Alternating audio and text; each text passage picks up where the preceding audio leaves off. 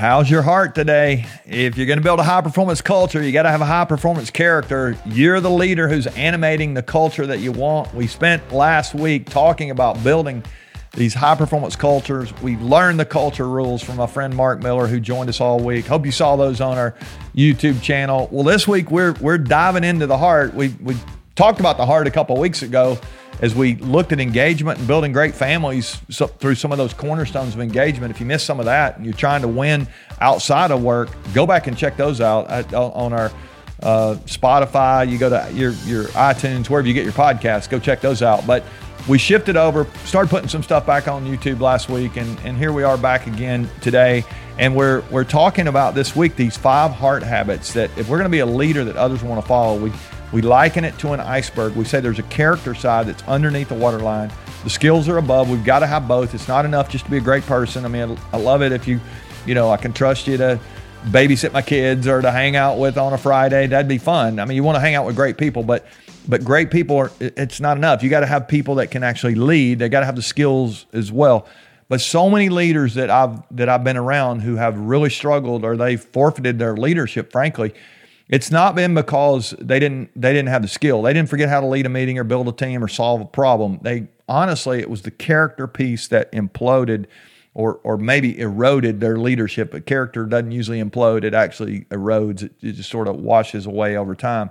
And one of those heart habits that causes that is we fail to accept responsibility for our actions. Now, as you look at your leadership right now, are you taking responsibility for your actions? And if you're a leader when you think about ownership, it's not just owning your role, it's actually understanding that you're responsible for your actions and the actions of those you lead. And so this role clarity thing really important. So as I think about this heart habit of, of accepting responsibility, I want us to dive a little deeper than we have in the past and talk about this idea of owning our role. Zappos is a, you, you know Zappos, you probably ordered some shoes from their uh, online retail company.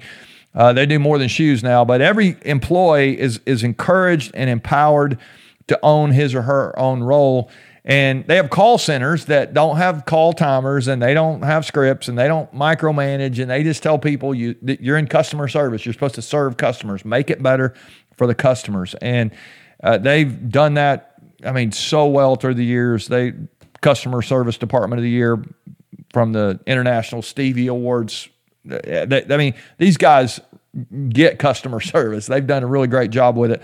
And uh, as as I'm thinking about the different roles in an organization, it's so it's so frustrating when I see a leader who ends up being a micromanager, not a not a manager, not a person who's who's not manager. Not even what I want to say. I want them to be a leader. I want leaders to lead. I want them to understand their role. It's not your job to do somebody else's job on your team.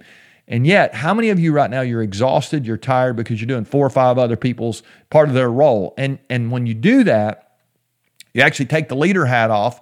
And and I'm, I do not want you to be above doing their role. I don't want you to be above serving them. It's great. The best leaders are servant leaders. But when you're when you're helping somebody, you're supporting somebody, you're a part of their, you know, their role don't take off the leader hat. You can be encouraging them and holding them accountable and giving them feedback and coaching. All those things can be happening when you're when you're there side by side with them in those roles. So when when you look at your own leadership right now, how are you doing? Servant leaders own their outcomes. They they they are making sure that they're doing what they're supposed to. They create clarity for everyone else. It's not somebody else's job uh, to do your job either. It, it's it's your job to lead if you're the leader, and and and it's it's important for us to remember that we've got to take responsibility for the actions of those we lead. Every single person. So do the people on your team have role clarity?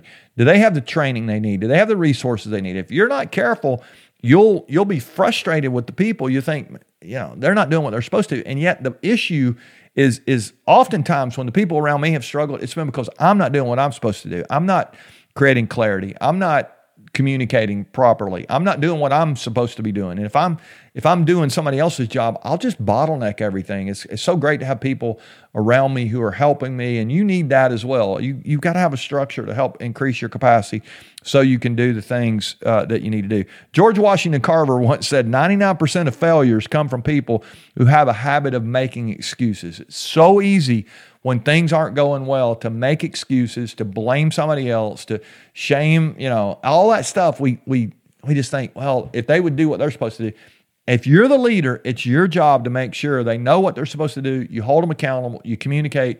You you that I remember last week Mark's rules aspiration. You got to amplify stuff. You got to adapt. And and if we're not doing those things, it's no wonder that we're struggling. Let's go back, look ourselves in the mirror, and ask ourselves: Are we really accepting responsibility like a heart you know, a heart focused leader would do.